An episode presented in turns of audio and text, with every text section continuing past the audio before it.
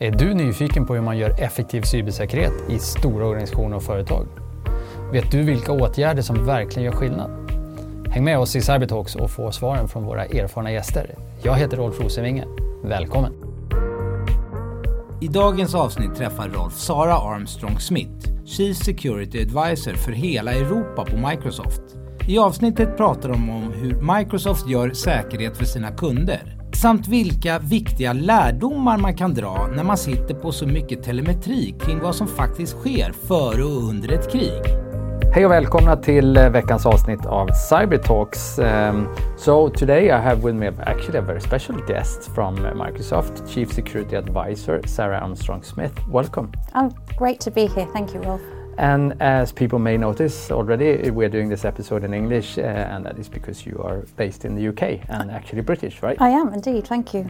So, thank you for taking the time to join us today. today. And for all the listeners, maybe the place to start is just a quick introduction, background to, to you and your role at Microsoft. Yeah, thank you, Rolf. Well, I've been at Microsoft just over three years. Um, I actually joined as we were going into lockdown, so that was quite a novel experience. Uh, but as you said, my role really is to be chief advisor. I look after Microsoft's biggest enterprise customers across Europe. Um, that's mainly across Nordics, UK, Ireland, and Italy. And it's really at the C suite level. I spend most of my time talking to CISO, CIOs, and it's from a number of different perspectives. So it's really with regards to what's keeping them up at night when it comes to digital transformation, cloud adoption, but really the big thing is cybersecurity. Um, so I've been working in cybersecurity for about 16 years. I always describe myself as working on the business side of cyber. Um, so if I roll the clock all the way back, um, my career, my background is comes from crisis management, resilience, and it's really coming from there. Really understand what's important, what are we trying to protect, people, data, and that's why I said I work on the people side and the business side mm. of cybersecurity in particular. But I think even in the last three years since I've joined, so much has happened. We've been a global pandemic. Uh, we've seen one of the biggest cyber attacks, um, SolarWinds, which we genuinely believe is one of the most sophisticated attacks we've ever seen, um, but also the war in Ukraine as well. So, so much has changed, uh, in, even in that little time frame and that period. Yeah. No, interesting. And, and um, just uh, holding on to the, the how you got into cyber. Some listeners, of course, enjoy hearing the career paths of people trying to figure out how they want to move forward themselves. And I, I found it interesting with the, with the resilience and continuity part, etc. Um, I also used to work myself with uh, and actually had business continuity management in my oh. portfolio uh, when I was at General Electric.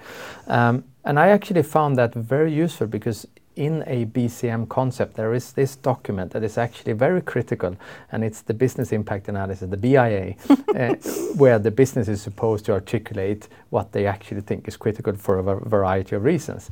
And, and I think that is underestimated, that process of defining uh, and, and getting that into a, a prudent BIA um, document.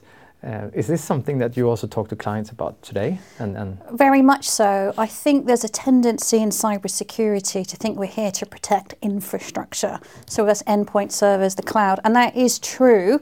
Um, but it's really understanding what is it hosting that's important. Um, particularly when I'm thinking from an attacker's perspective, the value is in the data. And I think there's a tendency sometimes to put a little bit of security on everything.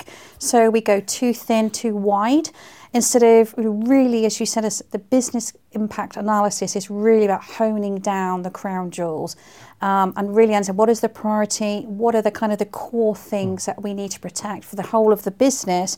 And I think we can secure that and we can make that resilient um, as the priority, then we can kind of work out from there. And I think it's, it's really, really important that we kind of look at it from the business perspective um, rather regards to just being from an IT perspective.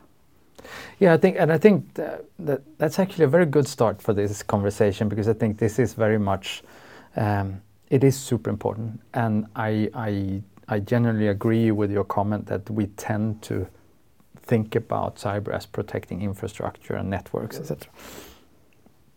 Why do you think that is? why, why, why have we as an industry or community of practitioners so often found ourselves arriving at that's what we're going to do. We will protect the infrastructure and the, and the networks and not necessarily the business critical data. I think it just stems from cybersecurity being really about the, the internet and things on the internet, the internet of things and all of that. Mm. Um, and I think first and foremost, therefore, it's always been around the infrastructure first and foremost. I think there's an argument to say, well, is cybersecurity part of information security? Is it a separate discipline? I know people have their different thoughts on that. Um, but I think historically, if we think about information protection and information security, has always been about the data first and foremost. And I would almost kind of argue, therefore, that the cyber bit has become, therefore, more akin to the infrastructure. Um, but as you said, you can't separate the two. They are intrinsically linked. Um, particularly when you think about everything and anything is almost being digitally connected these days. Uh, and so I think actually it really depends on how you decide to term things, but ultimately it's all security, it's all resilience, irrespective of the name that we attribute to it. Exactly. No, I think that's right, and and it is. It, I think I actually think, and this is this is my opinion, and uh, I think we have done broadly and generally speaking as a community. I think we've done ourselves a disservice by trying to break down our question of security into these siloed buckets yes. and then we can get really frustrated and even angry with uh, within that community whether something is information security or IT security or should be labeled cybersecurity and I think that sometimes has led us to kind of lose sight of the bigger picture mm. what, why are we here what, what are we ultimately trying to do yes I agree and that is not in quotation mark only about protecting the networks for mm. example very much so. Yeah, cool. Um, so, how's like uh, life at Microsoft, and um, what about the role? You mentioned you you advise clients, so it's it's on it's not on the internal side of thing. It's more your role is more uh, client facing. Um, yes, that's right. So more at the strategic level. So I don't get into the weeds with products. So my role really is to understand the challenges first and foremost. Um, a lot of those challenges has come about with the global pandemic. So I've I had the good fortune of being able to see how customers were evolving their strategy. And I would think even in the early days of the pandemic, it was very much about availability, getting people up and running as quickly as possible. But as one year turned into two years and then three years, um, a lot of companies are really th- thinking about their strategy end to end. So we started to see sort of hybrid working, we've seen a mass acceleration to the cloud, and we've sort of seen a lot of companies who are now investing in smart technologies. So they're really rethinking about their business end to end, not just in terms from employee perspective, but how they um, customers and partners and how they bring all of these things together. And I think as we touched on, you can't have threat protection without information protection. So, a lot of the time, um, it, it, goes quite varied in terms of looking at the external threat, um, where those threats are coming from, but also we've got to be cognizant about the internal threat as well. And for the vast majority of people, they're just trying to do their job. But if you think about the, the sheer amount of change that's happened over the last three years, um, we've introduced new technologies, new processes, new ways of working, um, and that can just lead to people to make mistakes. Um, and so we still have the same issue of people leaking data or you know doing the wrong thing. We've got shadow IT mm. because they're just downloading things off the internet. Um, but we've also got some more fundamental issues as well with regards to you know during this period, the attackers have been absolutely relentless. Um, and we said, well, surely in the middle of a pandemic you wouldn't hit hospital, but they did because it's an easy target. Mm. Um, and so we've got all of these things to think about. Um, and so you've got to keep the kind of day to day business going but you've also got to reevaluate the future. And it's not just thinking about what does the future look like in the next year, it's 18 months, five years. Because when companies are thinking about their investment, it's the longevity of that investment, which is really important. So customers don't want to be in a perpetual cycle of transformation. And for some of the larger enterprises that I tend to work with, you know, for implementing some technology could be 18 months. You know, it's not just the technology, you have to then have the processes, the users, uh, all of those things have to change. And then you kind of get to the end of that transformation program. The world's moved on, the risk has moved on, and you're back to square one almost with uh, understanding the risk, the threat, what te- is the technology still applicable. And I think that's the real challenge. It's the it's the kind of thinking about not just the here and now, but what's the future look like, and what are all the things that we're kind of having to think about, um, which just gets makes security and resilience incredibly complicated. Um, It is, and and um, and I think how you just laid it out explains that very well. So you know, we we are. Uh, I I meet some CISOs sometimes, and and sometimes I talk about that we have, and I include myself as a former CISO before I I turned to the dark side, and but but um, we the mission is really extremely difficult to, to manage because we are playing catch up with digital. Uh, we have an evolving threat landscape. We are here to protect everyone, but we've also broken down, as I mentioned before, our, our, our community in different buckets. And now we need to get them fitted together again. And, and then in the middle of this balance, and I think that's what you're doing to the, the finding the balance between being strategic and being operational. Mm-hmm. My take is that you know that is almost in, in, one sense impossible so we need to come up with new ways i think so far we have not yet taken on board the opportunity of becoming more agile.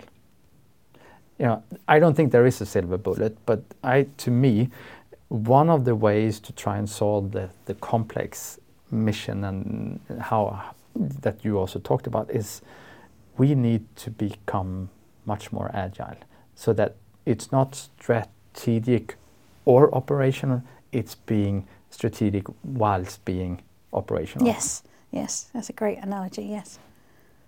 Does that resonate?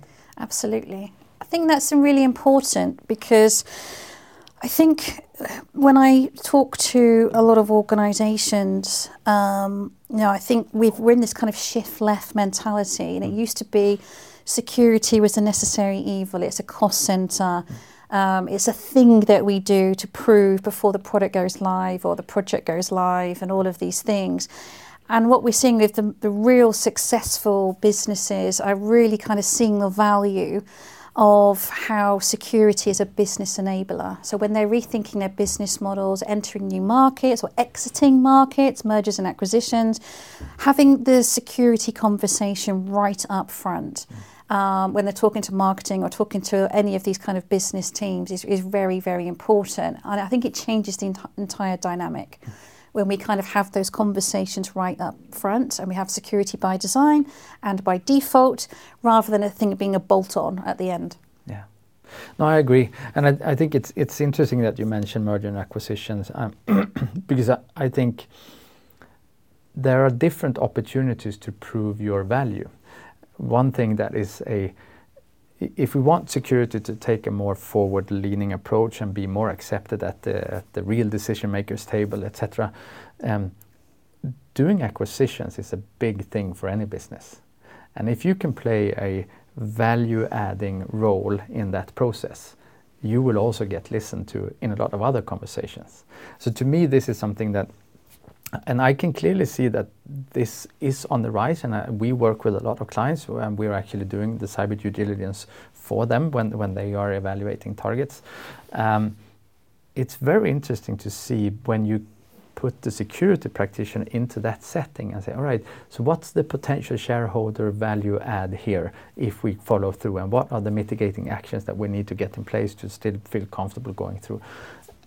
And when I look at the security teams being able to have that conversation with the business leadership, it changes the perception mm. also on, on the security, and they benefit from that in all other situations on the, in, in their daily work as well.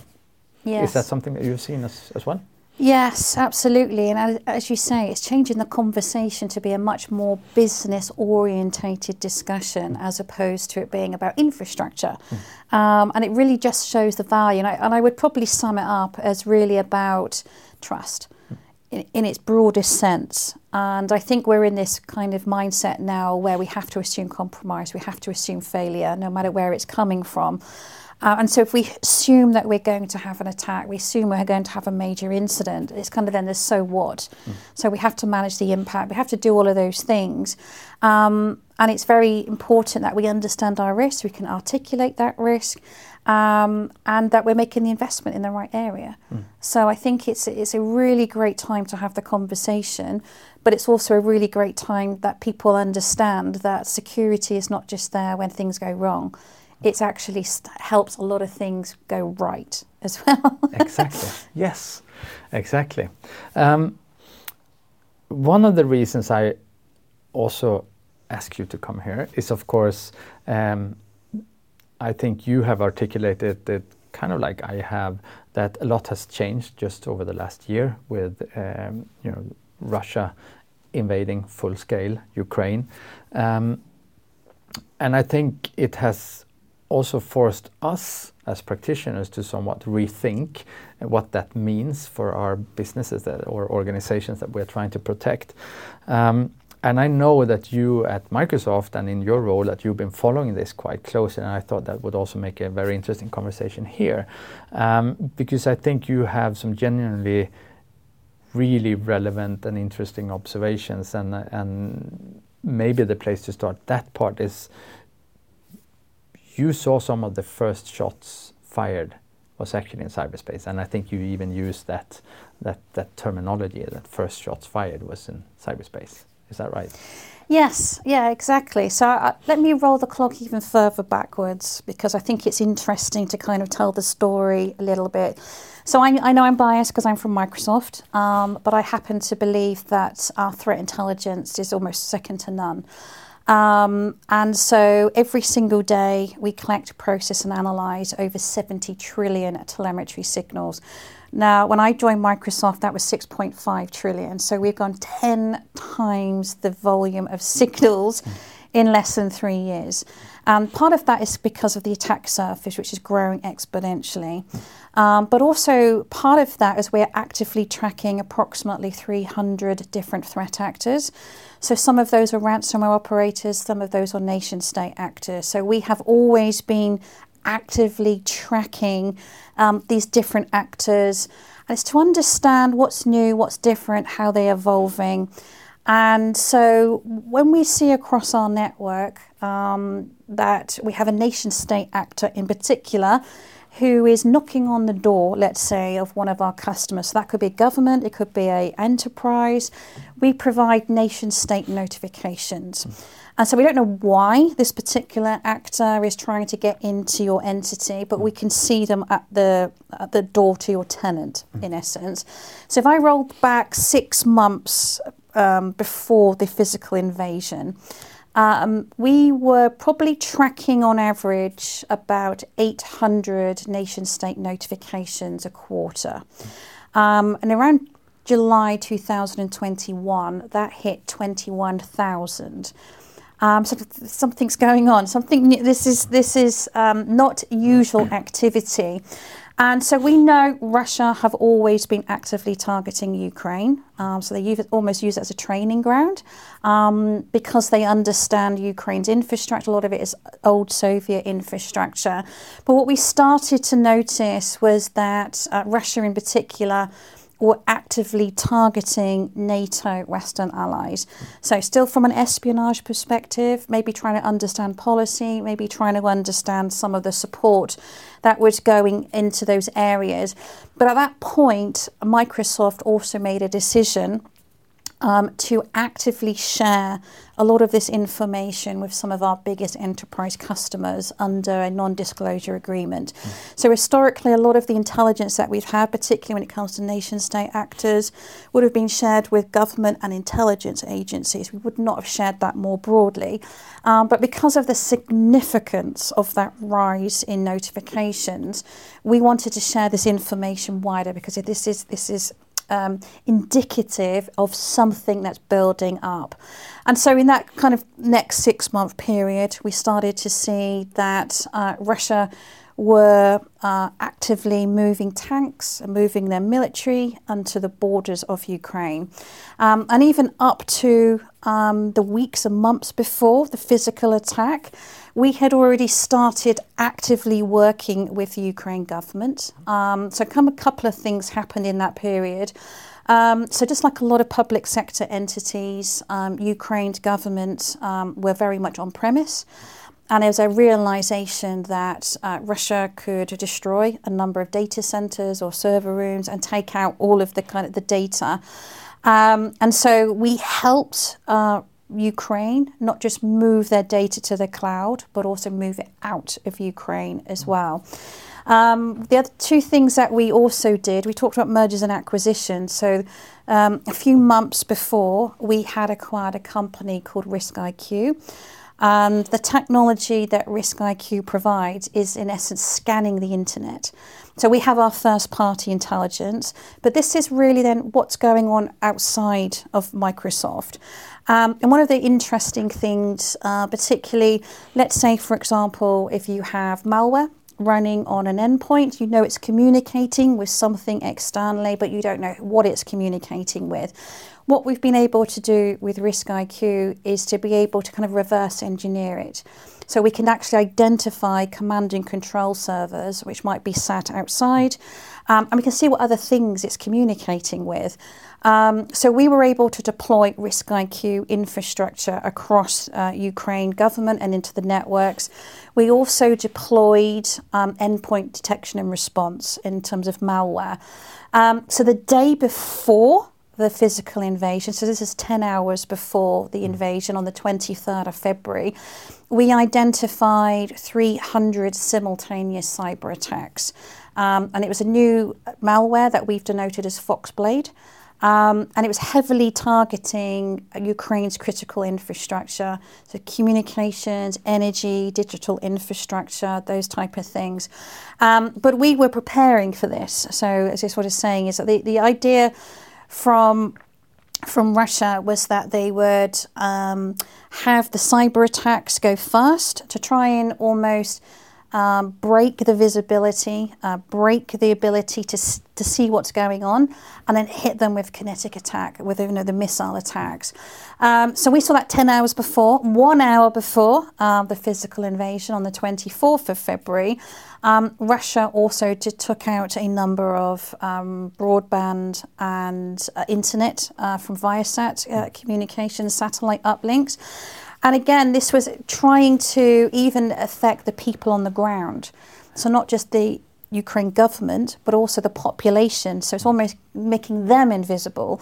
Um, so, they were almost completely silent. So, they'd lost all communications, they'd lost internet, um, and then they were able to launch their, their attacks and, and roll the tanks into Ukraine.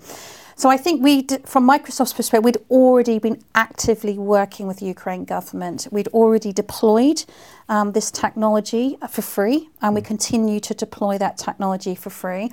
Um, but even with the um, the Foxblade uh, malware that we detected, we were able to get the detections out across Ukraine and across the infrastructure within three hours.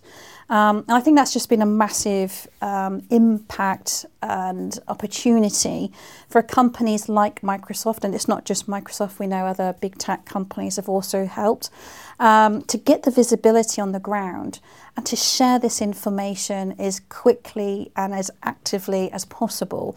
Um, and so, over that period, um, particularly in the first four months, we've seen more activity in that time frame from a cyber attacks um, than we've seen in the previous eight years. So every single one of Russia's intelligence, uh, military um, capability was 100% targeted on hmm. Ukraine. And I think from Russia's perspective, they thought potentially the war was going to end very quickly, uh, yeah. maybe based on previous experience of, mm. of Crimea. Um, I don't think they'd had anticipated not just the technical support, but also the support from other governments and mm. other countries um, with regards to military aid, humanitarian aid. And it's really, it kind of impacted Russia's ability um, to be able to successfully have cyber attacks and kinetic attacks working in, in comparison. Yeah. No, and, and thank you so much for sharing this because I think what you just walked us through has been significantly underreported. I think the narrative has been that the Russians did not really employ all those cyber capabilities uh, and more or less went straight to the kinetic operations, which obviously wasn't true. But I think I, I just find it interesting to say I, I, do think that this has been significantly underreported, and they were actually quite good in the sense that they were integrating information operations, which is influence operations and cyber attacks, with their kinetic warfare operations, and they were actually able to do that, and they did that massively, especially in the beginning there.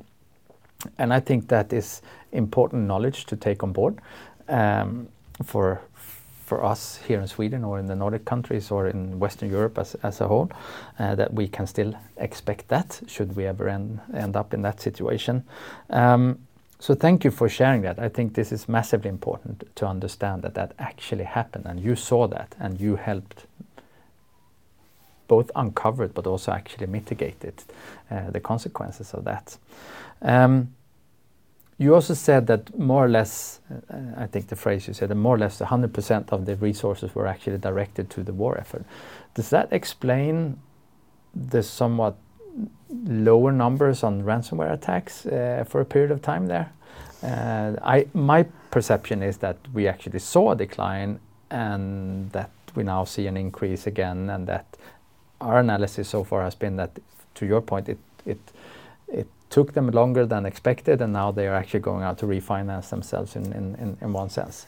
Well, I think the type of malware that we identified was a new strain of destructive and wiper malware mm. um, in particular. But I think, as you sort of said, we shouldn't underestimate the capability of Russia, um, what they can do, and how they deploy it.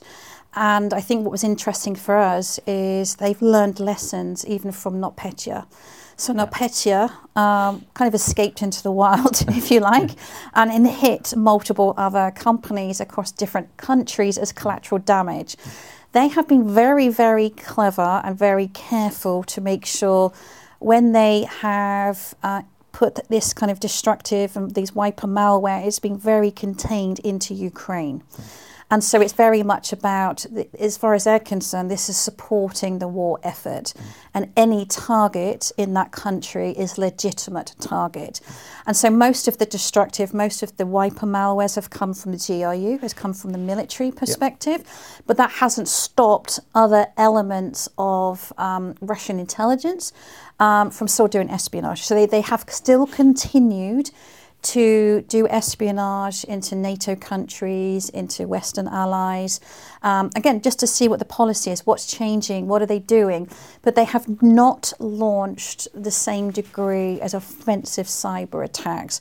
Where we saw the difference um, was probably at the latter end of last year um, when we saw a deliberate attack on Poland. And it was a new um, new malware, which is uh, called Prestige ransomware. Um, but again, it was very, very much targeted against Polish logistics and transportation that were, um, as far as they're concerned, a key hub for military transportation of weapons that were potentially being delivered from other countries, maybe from Germany or, uh, or those type of countries, and we're using that to transport from Poland into Ukraine.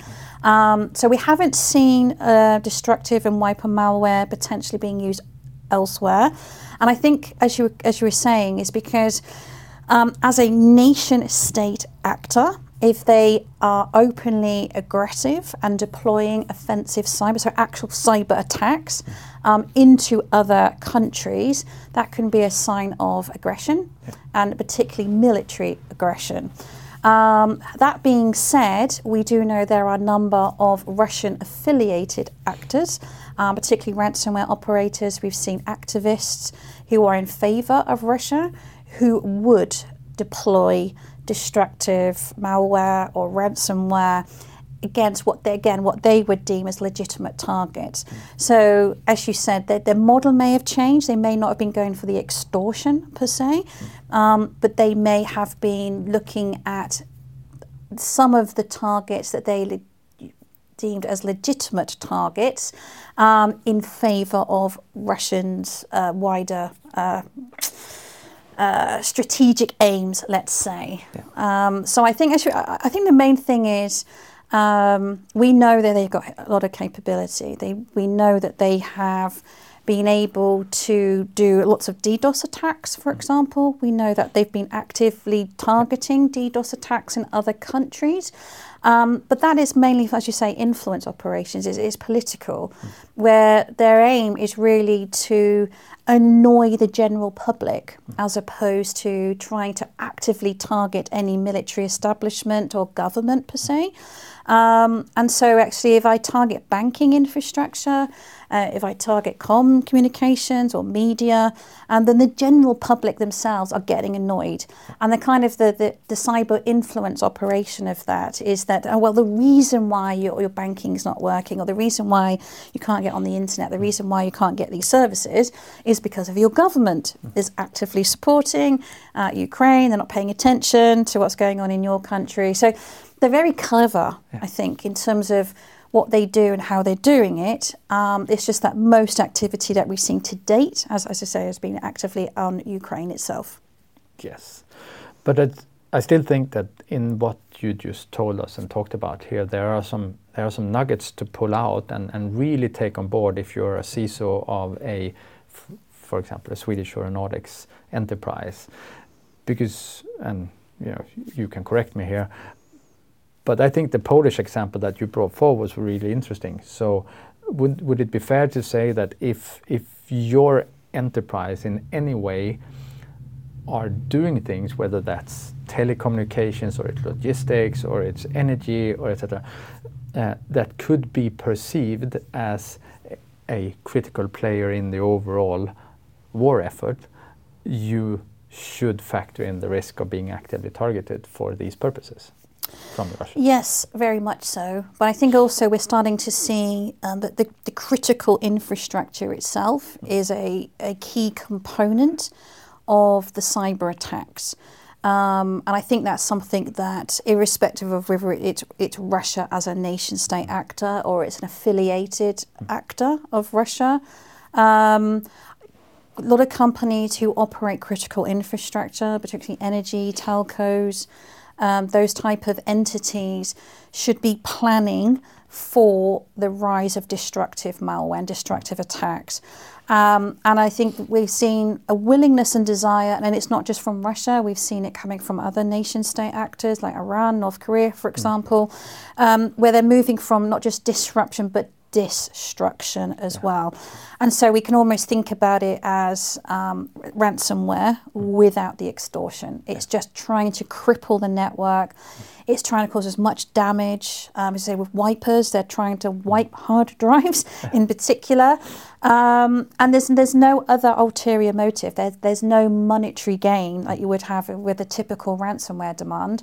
Um, and it literally is to, to try and disable, to try and cause as much disruption as mm. possible into those environments. So, operational technology and the level of support, the level of cybersecurity, level of resilience um, is critically important in mm. those areas.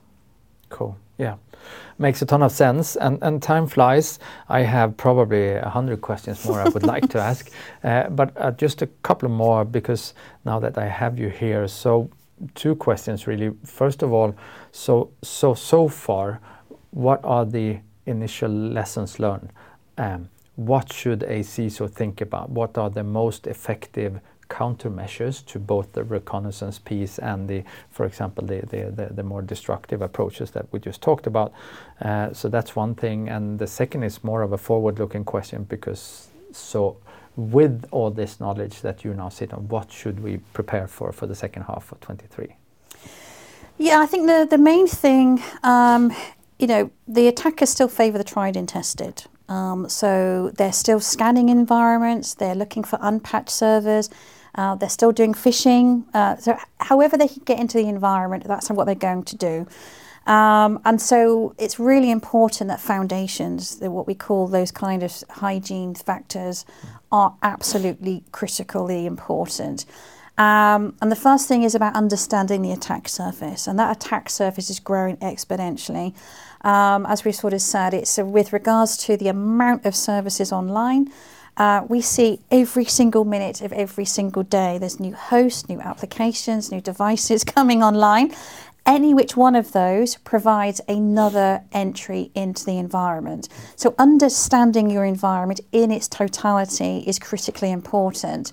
The other thing is, is really about kind of comes down to identity. Um, so, however your users get into the environment, that's how your attackers are getting into the environment as well. So, we can't stop every attack, but we can slow them down.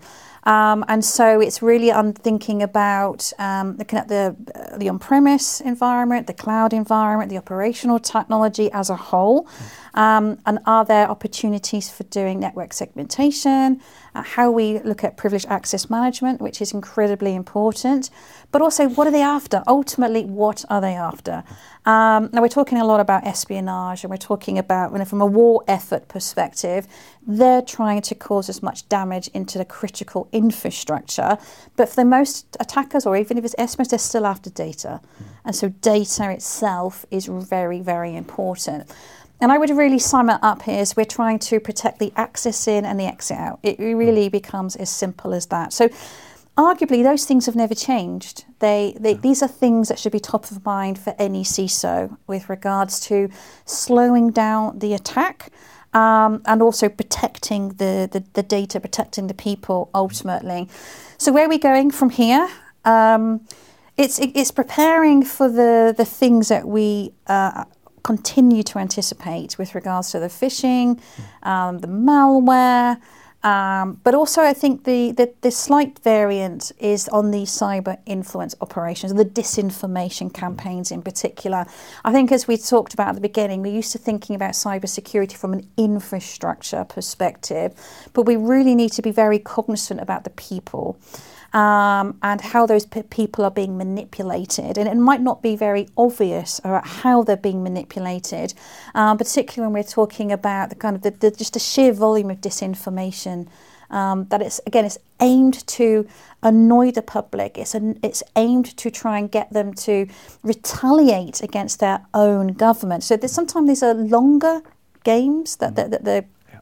Russian government is playing um, but in the short term it's making sure that people understand uh, where they're getting their information from, particularly social media, with regards to media literacy, um, understanding just where data, the, the, true source of data is coming from, and we, therefore we need to kind of look at it kind of end to end. So there's some short term, there's some long term things to think about, but also, we, as I say, we can't lose sight of the fact that. Um, the, the, that rise in destructive malware in particular is really something to be cognizant about and the mm. kind of the ransomware without the extortion demand. So all of those things combined um, are just need to be top of mind. And as you say in some ways everything's changed in other ways nothing's changed. Yeah both fascinating and frustrating at the same time. Yes, it is yeah. very much. And and uh, but thank you so much for sharing. I think this has been incredibly insightful. Um, I also think that you speak from a very unique position because of the gigantic volume of telemetry that you actually sit on. So.